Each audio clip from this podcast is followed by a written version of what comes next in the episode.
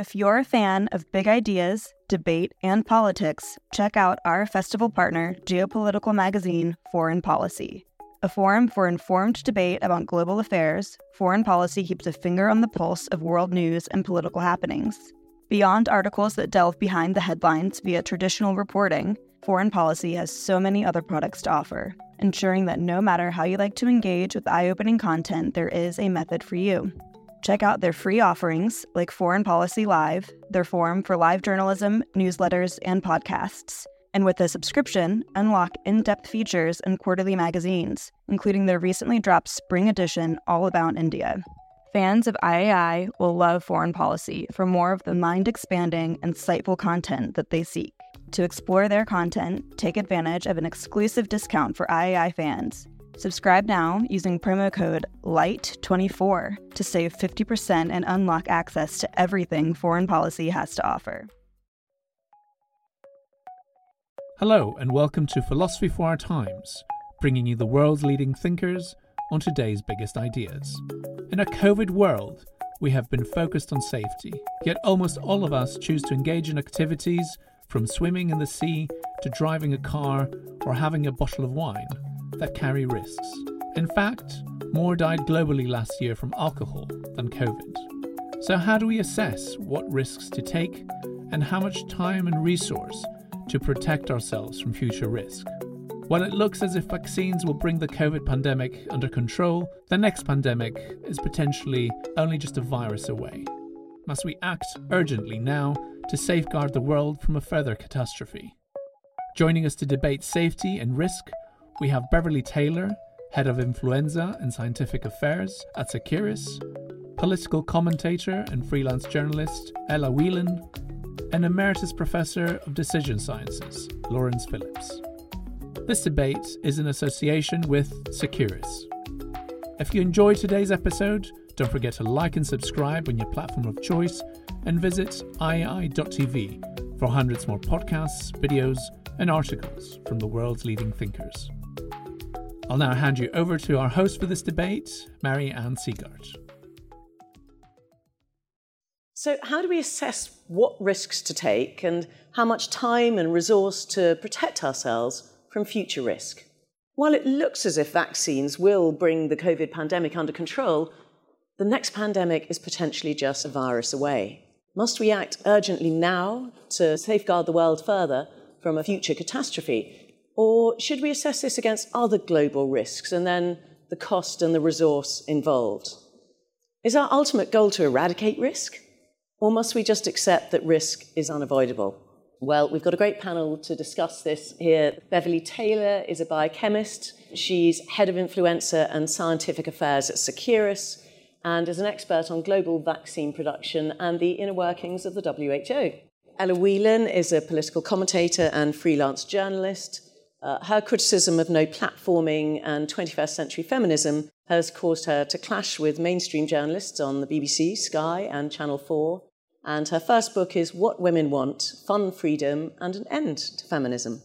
Lawrence Phillips, who likes to be called Larry, is an emeritus professor of decision sciences at the London School of Economics and a director of Facilitations Limited. After a career beginning in electrical engineering and three years in the US Navy, Larry has become a leading expert in decision science with decades of experience studying risk.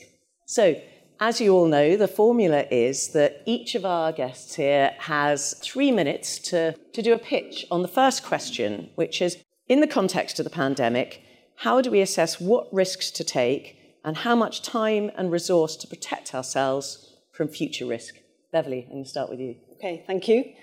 Um, as we all know, we've just come through a devastating pandemic, which isn't quite over yet. Had huge uh, impact on the economy as well as public health and, and um, social health. And, you know, I do believe that we've got to be prepared for that. Um, I think we need um, to be prepared. I think we need uh, robust surveillance of what viruses are emerging. And I think we need robust health systems um, for everybody so that all the, the preparedness activities can be implemented. I don't want to leave people with the impression that there is no preparedness because WHO actually um, works to um, carry out surveillance globally to look for emerging viruses. And this is an ongoing program. I work on influenza, and there are 155 labs worldwide in 125 different countries that year round, day after day, are um, carrying out surveillance for influenza viruses. Not only the seasonal viruses, but the emerging viruses. And those emerging viruses coming from that can potentially cause a pandemic come from the animal human interface. So the surveillance at that interface is a real opportunity for us to pick something up really early so that we can start building the preparedness in. And governments have also been prepared. So if you look at the UK government, we have, um, we have like a risk register uh, for the UK, and influenza is right up there at the top, uh, as it is in many other countries. And the UK government has got preparedness plans. The problem is they were really focused on a pandemic influenza and not for COVID 19. So um, we've had a contract with the UK since 2012 to supply vaccines if it was influenza. And we've got contracts with other countries. So this is something that, that has been thought about. And a lot of the things that were put in place that people won't be aware of at all, but um, actually got used for the COVID response. So the WHO preparation, the whole system, the whole network that they've got for influenza was actually used to carry out surveillance for COVID 19. So that's how we, knew, we know that the new variants are coming out. That's how we can develop new diagnostic kits, work on second generation vaccines. The same in the UK, you know, the robust supply chains, the stockpiles of vials and syringes. And, and the fact that we have a vaccine that we make every year means that in the case of influenza, we could just have switched that over and made a vaccine much more quickly than we could for COVID, because we already do that every year. Um, unfortunately, in this case, it happened to be COVID and not influenza. But still, that preparedness made a difference. And I think we have to keep thinking about that. So important to be prepared for whatever comes our way. But if it's if it's a respiratory virus or, or something else, a lot of the preparedness plans that we have already in place for influenza could be utilised uh, for a pandemic response. Okay, that's interesting. I'm sure we'll come back to that. Uh, Ella? I think that the, there's practical questions about how you prepare um, to prevent against the, the negative ways in which risk can affect you. And Beverly, completely agree with everything you've just said in relation to making sure there is the uh, materials there for us to prepare for a future pandemic. But I suppose what I might put forward is the question of politically how we deal with risk. Um, and I really think that you should flip the question on its head that the balance for too long has been too far swayed in favour of preventing against risk rather than thinking about what we need to do to manoeuvre towards a life and a politics of greater freedom. And this balance between safety and being concerned with risk and freedom uh, has been very much tilted one way throughout the pandemic. Obviously, uh, in the early stages of the pandemic and when it was it, the virus was at its worst, for very good reasons, and uh, doing preventative things like lockdown measures to help uh, protect NHS from being overrun, or indeed protect the elderly from dying, as many of, the, as many of them did was a was a beneficial balancing of that risk versus um, freedom sort of swaying. But I think that risk prevention, as we come out of the pandemic, we really have to think about the way in which we have pathologized risk. Have uh, we now consider risk to be insum- an insurmountable challenge, something that we must almost in all ways prevent against? I mean, I know that there's a war going on, a bit of a kind of culture war going on about vaccine passports um, across Europe, but particularly in the UK, you know, the government flip-flopping on whether or not they're going to have it. That, being a very good example of where the idea of risk overcomes and the prevention of risk overcomes the need to think about civil liberties and freedom. But the, I think the crucial thing to think about when we're considering how important the idea of risk is, or maybe the beneficial parts of risk, is to understand that this phenomenon of us uh, dealing with risk as a kind of an evil, something to be warded off, hasn't just fallen from the sky during the pandemic. It's actually come out of political trends that have been long in the making. So they, uh, you know, from sort of banal things, if you want to think of it in a banal way, like uh, anti-smoking laws or interventions in relation to public health, being about pathologizing risk at the expense of individual freedom. There's been that trend. Uh, on a more political level, throughout the pandemic, there's been the government has implemented bans on protest, bans on freedom of speech online, and the way in which coronavirus or vaccines or whatever can be talked about. And that has happened uh, for decades previously through institution you know, bans on um, freedom of speech and freedom of debate. I mean, the current police crime um, prevention bill that's pretty much Priti Patel cracking down on protests is all part of that sense of risk involves trusting people to make decisions. And what we really are saying in society is that we can't trust people to make decisions. There's the kind of practical aversion to risk, you know, that we, we should police what people eat in case there's the risk that if they're allowed to eat what they want, they become a drain on the NHS and are obese and fat. There's a psychological aversion to risk. You know, we we often talk about, particularly in education, the risk of marking kids' work with a red pen or telling them that they're wrong or disciplining them in case it causes some kind of psychological harm along the way. And then, as I've already mentioned, there's the political risk. I mean, I was just on a panel yesterday about dissent and democracy. One of the biggest problems we have in contemporary politics is a, is a misbelief in trusting people to take risks when it comes to political opinions, to try out dis- discussions, to try out ideas in free debates. What we want to do is flip risk on its head and think sensibly about it and think that one of, you know, what Beverly mentions, one of the most amazing things to come out of this pandemic has been the vaccine. And I'm no epidemiologist or scientist and know anything like that. I know a little bit from being a St. John's ambulance volunteer vaccinator, tiny bit.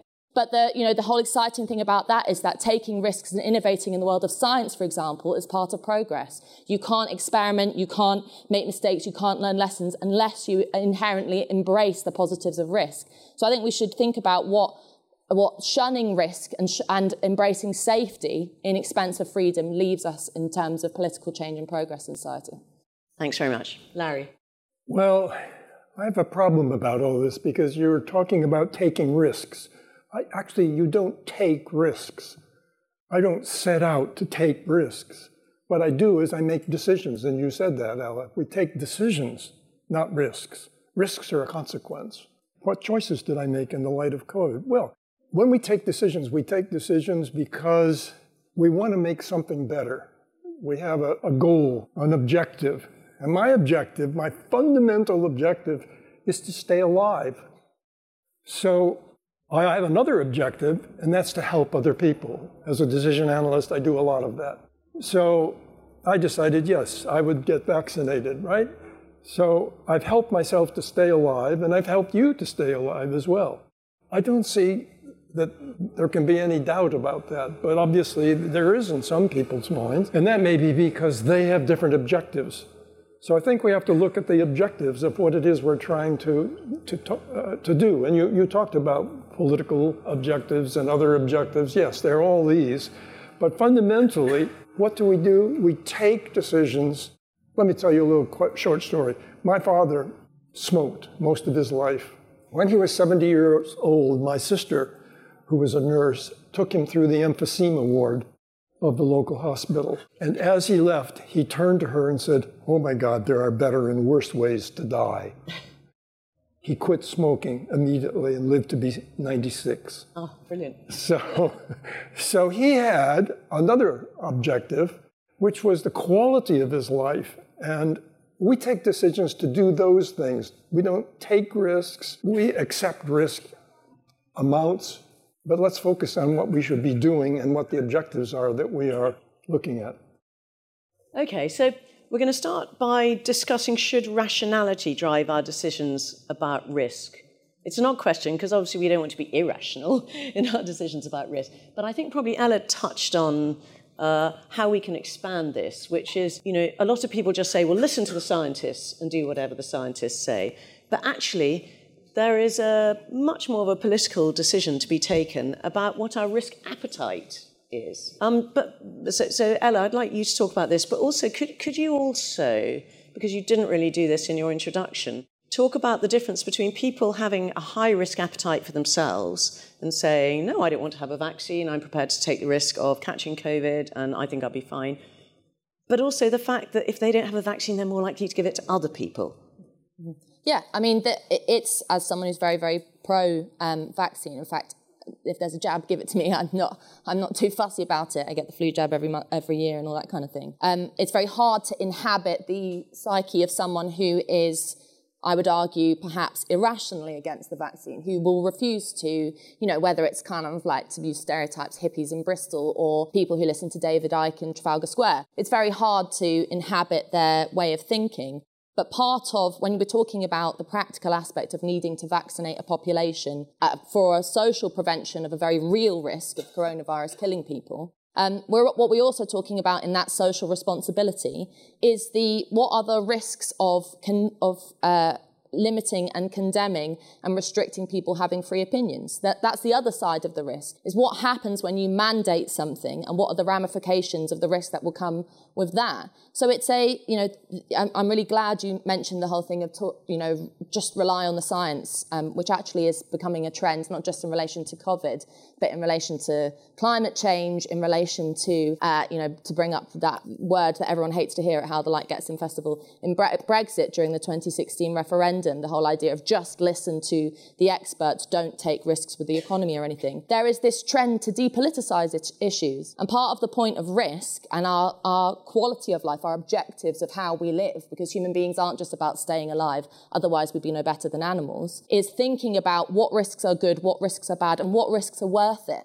You know, so on balance, I would always argue that the risk of you uh, taking the vaccine, whatever you conceive that to be, is not worth it to put at risk the other lives of the rest of your citizens. That's quite a sophisticated thing that we have to try and get people to come along with. The crucial thing is talking about it, having an argument about it, rather than saying, because there's a risk, you, there's no discussion here. That's the difference between having a very kind of, uh, you know, talking about rationality, having a sort of evidence based, um, very apolitical, very kind of sci- limiting scientific way of looking at risk and saying that actually it's part of human nature to take risk, it's part of politics of democracy to consider risk.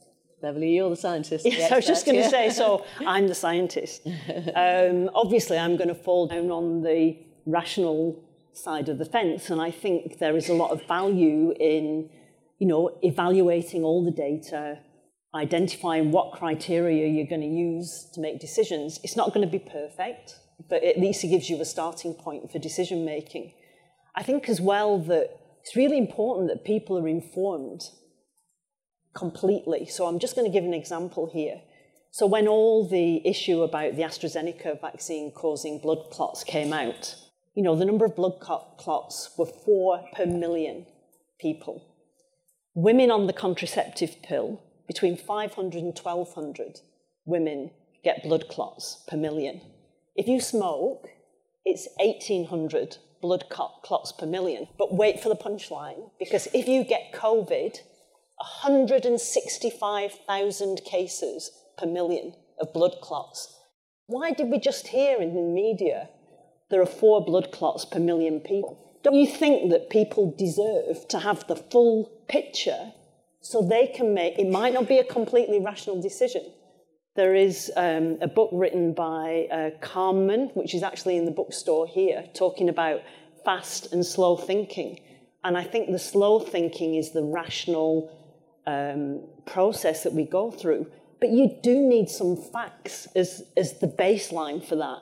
And then if you make a gut feel decision at the end of that, at least it's based on something. But I think giving people half the story is misleading. Um, it's just causing concern for people. And, you know, I just think, you know, you need to look at the facts. Um, and, and, do you feel that the media weren't presenting enough facts well, I, I, pandemic? I just, I think, I think they tried very hard. I am not judging the media. You need to give the complete picture so that people can make a more of an informed decision. You know, I don't know if people knew the difference in the risk of blood clots between having the vaccine. Politicians didn't either. No, I mean, no. half European politicians took the question, the you know, yeah. the, the decision out of our hands yeah. by blocking it in Germany and France. And, and the other thing I just want to add is, you know, sometimes you do do something not just for yourself, but for other people. And if you look in the case of influenza, there was a decision made to immunize children for influenza, and they started this pediatric program, and the kids get the um, nasal flu um, in, in the school program. My son goes through it. And demonstrated that the hospitalizations in the elderly every season have gone down because we've managed to control the disease in these, you know, snotty children that love to hug everybody and mix together and everything, and, and it's made a difference. You know, so sometimes it's not obvious.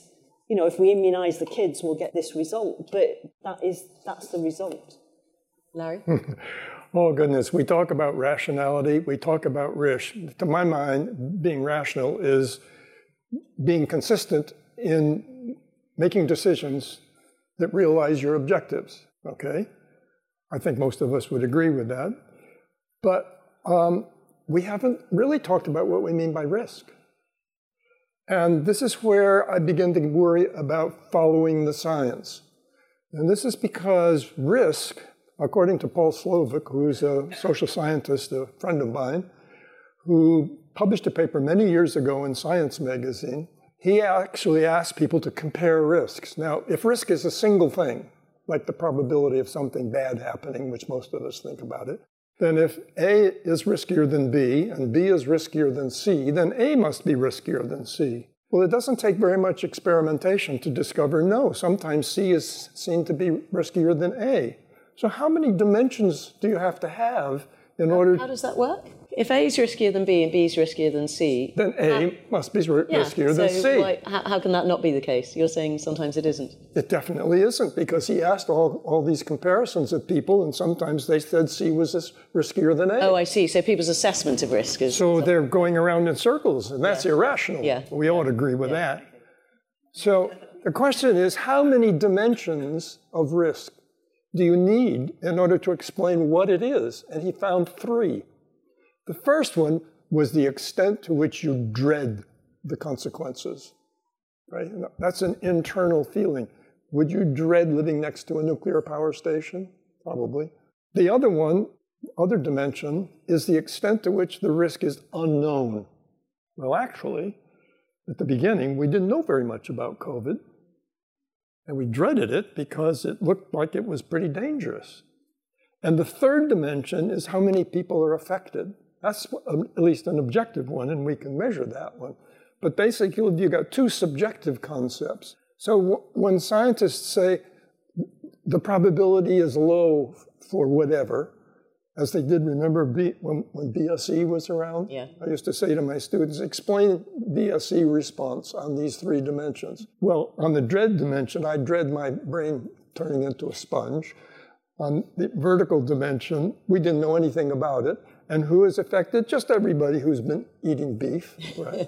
so no wonder people thought that it was, it was risky to eat beef, even though the scientists, you know, what wasn't one of them fed his daughter a hamburger or something? Yeah, John Gummer. yes. Yes. well, we need to focus on the dimensions of risk that people are worried about. Now, the press, to my mind, is irresponsible in reporting how many people died. You always got to say how, what the proportion is. Yes, it's got to, but better not a, we, we don't understand proportions. It's better to say how many out of 100,000 or 10,000, right? So that would be a better way. We're still seeing graphs of just how many people have died and how that, that's not that's not as informative for taking decisions as knowing what the rest is. Anyway, we need to think about things to reduce the sense of dread, which of course the media can easily inflate, and just be more rational by thinking about how people are thinking about risk. Not that it's the probability of something bad happening. That, that doesn't help. Okay. Let, let's move on now to, you know, we're encouraged to get flu jabs, aren't we? Um, particularly over 50s. But there's nothing like the focus on flu jabs as there is on COVID jabs. Presumably that's because COVID is a lot more serious in its consequences than flu, is it? Well, I think, I mean, obviously, COVID has caused a global pandemic, which we're not in a global pandemic for influenza right now. So, you know, I think obviously the focus has been on that. And, you know, we, we, we didn't know at the beginning. And so there's been this real drive to get people vaccinated. But actually, we do pretty well for flu in certain age groups in the UK. So for the over 65s, you know, there's a WHO target for these risk groups for 70% of people in the risk groups to get vaccinated. And we're usually almost at that in the UK. And last year we actually exceeded um, that for the over 65s. And, um, you know, that, that's been through years of encouraging people to do that, not mandating it. But um, that helped tremendously because that cohort of people that needed to have the COVID vaccine early on, the over 65s, are already used to going for their annual flu vaccine. So that, that you know, the, all, there was no, um, very little vaccine hesitancy from some of those groups. Now it's different in some of the younger groups because I think they, that they perceive risk in a totally different way. They don't feel so much at risk themselves. But, um, but I, I, I do think that the things that were in place for influenza, I mean, if we were in a pandemic influenza, you know, so if you look at some of the pandemic strains, so there's, you may have heard of um, the bird flu H5N1. There was another strain, H7N9, which caused quite, a, you know, thousands of cases in China from 2013 to 2017. If you look at the mortality rate for those strains, they're between 30% and 50%, much higher oh. than, than COVID.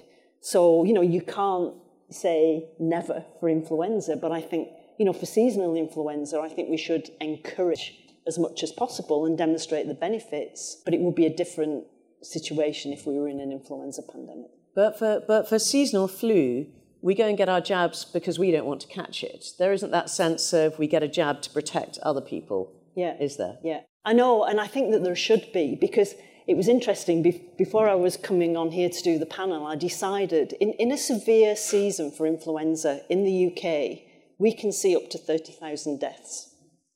So I don't expect anybody to have, have known that. And, you know, and maybe we should. So then I took the 30,000 and I thought, right, you know, flu season over the winter months. So I generously gave it six months. And I divided the 30,000 by the number of the days in six months. And that's 165 deaths a day from influenza in a severe season. Well, that is not dissimilar to the numbers that we're seeing for COVID. Okay, it's been sort of for a longer period, not just over the winter months. But that gives, that again gives you another dimension on, on the risk. You know, I don't think people appreciate the risk from influenza because we never see the numbers in the media. Yeah, but uh, 30,000 over the winter season, if you looked at COVID deaths over the winter season, it would be quite a bit more than that, wouldn't it? It, it depends because we don't know. I mean, people weren't vaccinated last winter. I mean, some of the numbers were high. So if maybe this winter will be a better. We'll, we'll find out. Better comparison. yeah, yeah, yeah. But influenza is not without risk, and the numbers. We don't have a severe season every season, but I, you know, when we do, it's it's right up there. And if you, I mean, it's hard not to if when you give us a figure like 165 deaths a day, or um, and and the rolling news figures of deaths have really ramped up a sense of fear in society, and the media is very responsible for um, scaring the shit out of people. You know, in some ways, very necessarily to, to hammer home the reality of the challenge that we were faced with with coronavirus, but also in other respects to, I think, to allow the government to get away with some of its more um, lazy and reprehensible policies. So if you look at the ongoing uh, policy of restricting care home visits, for example, this is really practical, the issue of elderly people or uh, people, or, you know, not just elderly people, any resident of a care home, because there are people in care homes of all ages. They have been, while the rest of us are here enjoying um, the sunshine together in a tent, maskless, and you know, relatively in small steps going back to normal life, in care homes, people, for example, elderly people with dementia, were still having restrictions on them being allowed out of that home, of them being allowed to touch their friends and family without PPE. Really inhumane things that in the, in the middle of an emergency virus, you think, okay, to protect life in some instances might be justifiable, but now really is unjustifiable. And you have some politicians and commentators coming forward and saying, in order to protect against flu, and the way in which you know flu can be um, deadly for, in particularly the elderly and the infirm, we should continue these restrictions. And what lots of people in care homes are, and their family and friends are saying, well, what's the balance here? If I, if my mother is in a care home and she is going in and she has dementia, and most people who have known people with dementia know that there's a limited time in which you get, they usually go in and it's about six or seven years and then they end up tragically dying. That's generally the trajectory of people with dementia. I know I used to work in a care home. That what's the cost of being unable to interact with that person and enjoy that last year, two years, three years, five years? and then protecting them and shielding them and treating them in this very inhumane way. There's a real, there's a real loss of sense of balance. And so while, you know, what frustrates me most is that one of the things that the government has done well is the vaccine rollout. And, this, and rather than celebrate the innovation of human beings to come up with a, and fantastic scientists to come up with a way to deal, to allow us to be able to take risks again, to be able to look at each other without masks, to be able to hold hands, to be able for their to kids to kiss their grandkids. Rather than celebrate that, what we can, the narrative continues to be, how do we you know, how do we um, stay away from risk? Should we now moving into the winter have another lockdown? Should we now moving into the winter make masks mandatory, make vaccine passports mandatory, despite the fact that the Delta variant, as I in my limited understanding, throws vaccine passports all into question and its effectiveness? There's a lack of emphasis on how to, this is what I'm kind of hammering home, the move towards freedom rather than an obsession with risk. And the flu really terrifies me because particularly, not just because of its danger, but because for old people, that to lots of them sounds like another death knell on their freedom, because it, you can see the argument for keeping people locked up and shielded in case they catch flu or come into contact with flu. When actually lots of elderly people throughout the pandemic were saying, I'm not going to stop seeing my grandkids. I've probably got, you know, an hour or another year in this world. I want to live it the way I live it. And respecting that sense of being objective about quality of life is important as well. Mm. I think there's a very good points about care homes. But actually, when it comes to freedom, we've got one of the highest number of cases per million of COVID at the moment in the world. And yet, we're actually really quite free compared with other countries. You know, I've, friend, I've had friends coming over here from France, from Ireland, from America saying, God, it's so weird people aren't wearing masks here, you know, where I've, where I've been living. Yeah. Or in Scotland, yeah, where I've been living. Uh, where, well, we are sort of outdoors, aren't we? um, but, but nonetheless, I mean, actually, wouldn't, wouldn't you say that this government's got really quite a high appetite for risk well, compared with other countries? It, I mean, it depends. I think that the, you know, if you look at the way in which well, if you look at, for example, what France is doing, um, or what it was doing in relation to ha- needing a mandatory vaccines for, you know, going into a library, a cafe, going about normal life rather than sort of targeted. For example, I'm probably in favour of vaccine passports, uh, though it makes me uncomfortable for specific areas like care homes because there's a, you know, uh, in taking into account all the risks and all the balances, I think it's probably necessary in very limited, you know, places like that. But when France, along with Merkel and Macron, having kind of thrown massive doubt on the population about the effectiveness of vaccines and AstraZeneca and playing fast and loose with the truth, now suddenly cracks down on a population, and the population is much less likely, actually, to want to get that vaccine and understand the necessity of getting that vaccine because A, they've been misinformed quite literally, and B, there's a sense of coercion which isn't treating citizens um, seriously. But, th- but it's not rosy in the UK. The picture is not rosy. Because while we've had greater take up of vaccine, that's a real thing to celebrate, um, a more positive response to um, taking lockdown measures seriously, and actually we have on the whole had quite a compliant population who have stayed at home, who have volunteered, who have done the things they need to, to do on the whole. The you know, the, the government's response is to continue to dangle risk over us um, as a threat.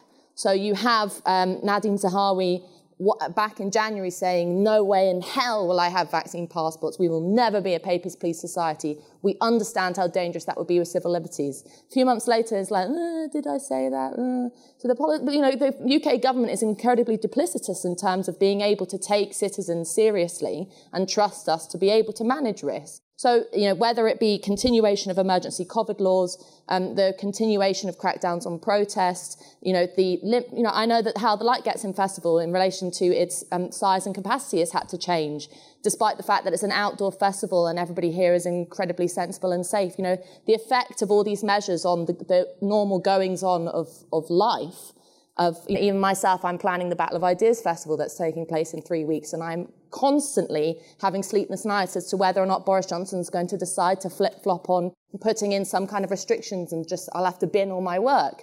And the dangling of risk as a threat, I think, is what the government is now doing, rather than embracing not the new normal, but some kind of normality that is free from the threat of restriction. What do you think about that, Larry? Well, again, it all depends about what, what the risk is about. We're talking about health risks, and in general, the research shows that we are conservative about health risks. But that's not true of social risks, not true necessarily of financial risks, of recreational risks, gambling, and so forth. In other words, it depends upon what it is we're talking about. And we focused mainly on, on health risks. And the interesting thing is that when people get together and talk about risk, they can actually change their risk attitude. And in general, what happens is that when they talk about all those other things other than health risks, they become more risky. But in health, when we talk about it, they get less risky. So I, I have no idea whether this will have that impact, impact on all of you. You'll go away, especially after what Bev has said in comparing um, COVID to flu. You know, thinking carefully about this, you might actually change your attitude. Well, actually, that leads very well into our third question, which is Should our experience of the pandemic change our attitude to risk in the future? I mean, you're, you're, you're suggesting it probably will. Uh, absolutely. There's no doubt about it. I think we'll become more conservative. More of us will walk around with face masks on routinely in the winter. Well, it depends upon how we communicate. If we, if we fearmonger by, giving the, by, by not paying attention to those three dimensions, uh, and we keep saying, no, it's safe, it's safe, then that's not the right approach either. Well, fear mongering is saying it's dangerous, it's dangerous, isn't it? Well, we, we all know that COVID is something bad. If you only report the bad stuff about COVID, you will make people even more worried about it. That, that's what I'm saying. But should we it's, be more it's, worried? It's called, You're saying we shouldn't, are you? Well, I, look, I've never used the word should because should is, is my judgment about what you're doing. Yeah. And I don't know what your objectives are, so I don't say should about anything. uh, it's hard, by the way, to not, to not do it. it is. Actually, it's very hard. but but the, but the point is that we need to know what, well how are people taking decisions? On what basis are they taking decisions? And over time, we do change, and we can change that if the Paul Slovic also has done studies about how fear can can sort of socially permeate everybody's. People who are afraid to fly very often have, have thought, oh my God, this is terrible. We, we just get stories about how many people were killed and they don't want to fly. Well, yeah, because we don't hear about all those days when it was perfectly safe. So, so there, there's a social spread of, of, of risk, which is not rational. And we got to keep that in balance. Beverly, you're, you're the scientist. Do you, do you think that our experience of this pandemic should change our attitude to risk? Yeah, I mean, I, I think it has. I mean, we've been doing um, a piece of work with a professor from a university in Norway, and he's looked in several European countries, including the UK, about the perception of vaccination. And actually, because we've been through this massive COVID vaccination program, here in the UK, people are more likely to get influenza vaccine, which is really interesting. So I think the value of vaccination has really come through. I mean, it's been seen as the saviour. I mean, Sarah Gilbert gets a standing ovation yeah. at Wimbledon, which is absolutely amazing and, and well deserved. So, you know, I think perceptions have already changed. You know, I think as well from a, a planning perspective, they've also got to change because, you know, we, we, we have to be ready for the next pandemic. You know, I've, I've worked in flu for over 20 years, and everybody knows that a flu pandemic will occur. If you look, you know, we had 2018, we had the Spanish flu, 57, we had Asian flu, 68. What 1918. Oh, sorry, 1918, yeah. sorry, sorry. Yeah, right. um, and um, 1968, we had the Hong Kong flu, and then in 2009, obviously, we had the swine flu. You know, that there is a certain cadence to the influenza pandemics, and we can't say when it will happen. But you know, in the field of influenza, people say we know it. We know it will happen. It's just when it when it will happen. So I think some of the plans, you know, we need to take the learnings from COVID. You know, what what worked well, what was already there, but what didn't work well, and how could we make it better? I think we have to think about preparedness as an insurance you know, we've all got house insurance, but we don't expect our house to burn down or, or whatever. But the insurance is there, it gives us peace of mind. And I think we've got to stop looking at preparedness as a cost and more preparedness as, as insurance. I've worked on pandemic preparedness for influenza for many years. And even talking to my colleagues at work a pandemic was such an abstract concept. And I'd be saying, well, you know, we need to make sure our supply chains are robust. You know, we need to look at having more stocks of vials and things like this. And as we were building this program, because it wasn't happening tomorrow, people were like, oh, well, we've got plenty of time. And then all of a sudden the pandemic hit, and it was like, where did that report go that Beverly wrote about pandemic preparedness? You know, and I said, oh, I just happened to have a copy here. Oh, so you're listening now. You know, but it's, it's completely changed because it's happened, and people all of a sudden say, oh my God, it can happen. So, so next time round, you're saying we will be better prepared? Well, I hope we have the opportunity. Yeah. You know, because the risk of us having an influenza that is more severe than COVID is very, very real. And, you know, but we do have the opportunity, and I am an optimist, and I think we can take the lessons, we can build something better so that we will be better prepared for next time and, and we can save more lives. But from your experience, um, you know, WHO and presumably here, do you think the political will is now there for more preparedness, for spending I, money on something that isn't a problem now but might I, be in the future. I do, yeah. but I also remember how short the memories were in 2009 after swine flu. That's so, right. right. So yeah. swine flu wasn't as severe as COVID, but memories, particularly political memories, don't last that long. So I think we've got to strike while the iron's hot and try and get some things embedded so that they they carry on. And I'm not just talking about in the UK or in developed countries, we really need to look at low and middle income countries. You, you know, the swine flu reminds me, I was working at the European Medicines Agency at the time, and Thomas Lönngren said, We have a real problem. This was in August 2009. Uh, the WHO has just declared this H1N1 virus, it's pandemic now. What shall we do? We have, to, we have a big problem in this in the, in the EMA because we can't approve the drug. We don't have enough data. But on the other hand, if we wait to approve it, people will die. So what do we do? We had to do a, a decision analysis, and the first person to speak said, You don't want to do this because we don't have the data. And we did have the data because we drew on past experiences. So we did formulate probabilities, put the thing together, and it said you should act now. And actually, the CHMP and the EMA did act right away in September rather than wait until October. The lesson from that is the preparedness has to recognize how important it is to move quickly I think it would be, you know, the, the funny thing is, despite the fact that we've had um, daily reminders of the death toll of coronavirus, and that has obviously the loss of life is the most serious effect of COVID, if you're thinking about it in the abstract. When you talk to people about the last 18, 19 months, and when you have conversations, you say, usually people say, hasn't the last, hasn't the pandemic been awful, the way in which we haven't been able to see each other. The thing that they think of as first and foremost as the worst part of this experience has been the social isolation, the stoppage of society. It doesn't, you don't necessarily talk about the fact of how many people died.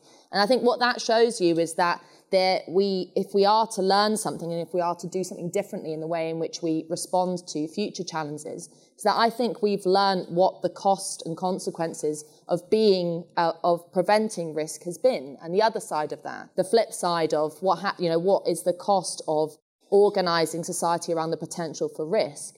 And if you, to give a different example other than coronavirus, and to sort of give an example, um, despite with the greatest respect to scientists on the panel, why it's sometimes difficult to allow people who are experts in their field, whether it be science or the economy or something, to make decisions is that the, you, you tend to have a relatively blinkered view of if you're constantly looking at death, death toll figures and the potential risk, it's hard to broaden out and, and think about what the consequences of mitigating against those risks are. So that in a, just very quickly, in a WHO sort of draft paper um, that was released, there was su- the suggestion that all women of childbearing age, uh, which means, you know, women who've had a, girls who've had a period, so we're talking about like what, 13, 14 onwards, should abstain from alcohol in case they became pregnant, and this was in relation to levels of fetal, uh, fetal alcohol syndrome. That is absolutely bananas that you would suggest for women's liberation that women should never touch a drop of alcohol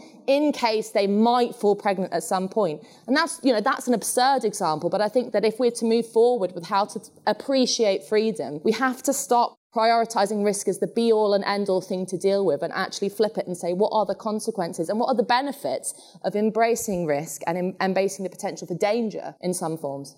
Okay, fantastic. So it just remains for me to say thank you so much to Ella, Larry, Beverly. It's been a fascinating debate. Thanks for listening to this week's episode of Philosophy for Our Times. If you enjoyed today's episode, don't forget to like and subscribe on your platform of choice and visit IAI.tv for hundreds more podcasts, videos, and articles from the world's leading thinkers. Look around. You can find cars like these on AutoTrader. New cars, used cars, electric cars, maybe even flying cars. Okay, no flying cars, but as soon as they get invented, they'll be on Auto Trader. Just you wait. AutoTrader.